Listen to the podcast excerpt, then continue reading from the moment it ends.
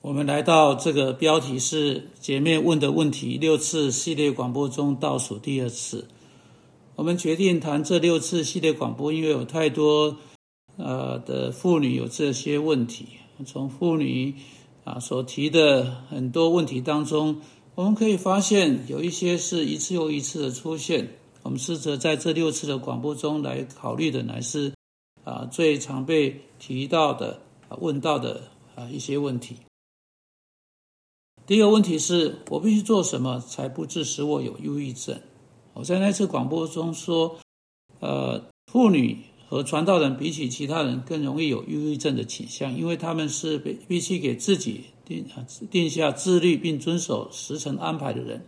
因为他们没有别的人告诉他们要去这么做。男人早上工啊八点工作到下午五点，到中午要生产出一定数量到。下午五点钟要生产出一定数量，他有监工看着他，确定他有做到，他不会有忧郁症。但有人在他们工作上落后，就容易得到忧郁症。我对这个问题做了一些详细的讨论啊，你可以，呃，如果你错过的话，可以回去再听，或者如果你需要约辅导，就打电话来约辅导。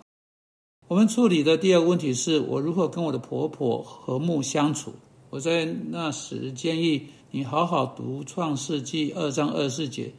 而且要以祷告的心，很温柔的跟你的丈夫一起读，试着指出你的向你的丈夫说，他必啊必须如何离开他的父母，跟你联合。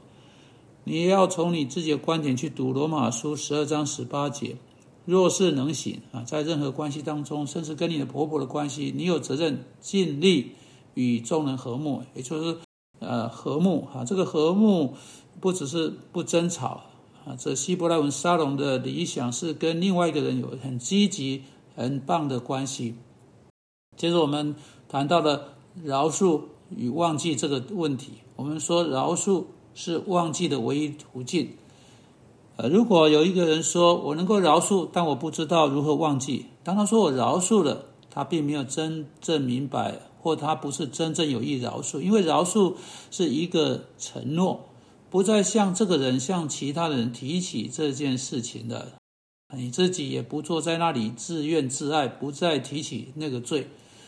然后上帝说：“我不再纪念你的罪恶和你的罪孽来对你不利时啊，他他所以他所以意思说不再提起了。因此，当一个人饶恕，他在心中啊真正不再驻足在这问题上面时。把这个问题放在心门之外，把心思放在符合《菲利比书》第四章说要去思念的这些事情，呃，而且是有意的进行心思活动的事项上面，那那他就很容易忘记了，乃是做着自愿自爱的人才无法忘记，是你自己把它提起来。接着上一次我们谈到我如何跟我的丈夫有。好的性关系呢，他只有在他想做爱的时候才对我有情意。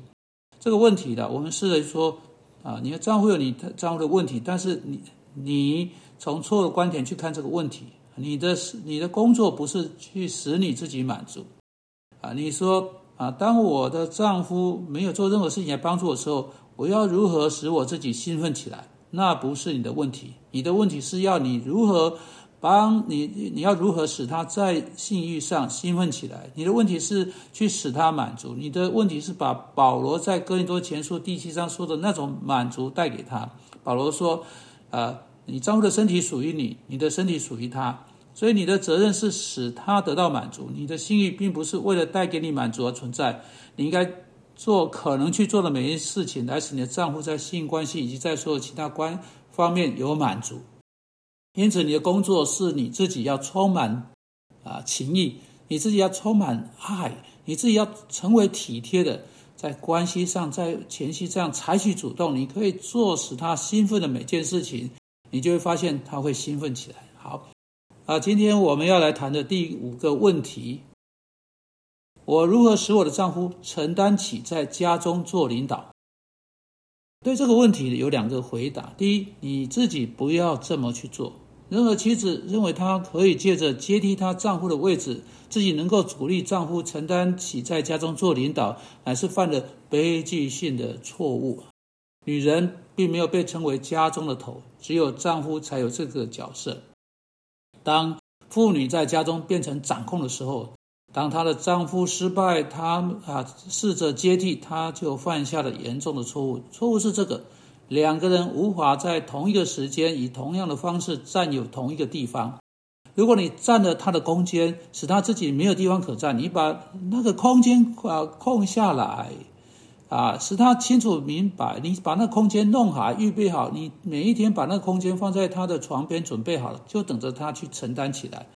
你你以各种可能方式鼓励他承担起来，但不是对他唠叨，不是对他发牢骚，不是苛求他，要求他没有这样做啊，不是不断的练他练，直到他都听烦了。不是在房子内到处都摆上谈到丈夫做头责任的书本、小册、单张，而是借着你所可能可以有的各种方式，鼓励你的丈夫将那个领导承担起来，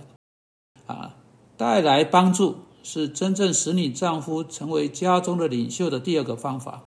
要假定他是要承担起领导，要假定他是要做出他应该做出的决定，要假定他是要去做出他应该去做的事情，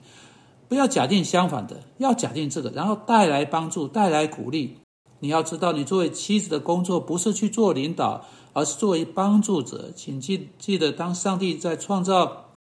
妻子的时候，上帝说：“我要使她成为一个配偶，来帮助她。”啊，帮助丈夫，帮助在原文是名词哈，不是动词。帮助者、帮手啊，一个跟丈夫相配或对应的帮助者哈。配偶这个字的意思是在每个部分都跟他对应哈，因此你的工作是带来一种对应啊、对应式的帮助啊。那么就是说，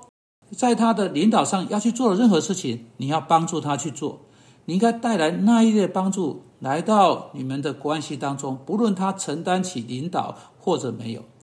如果你能借着把圣经拿到桌子来提醒他要读圣经，晚上要祷告，你就要确定每天晚上圣经会摆在那里，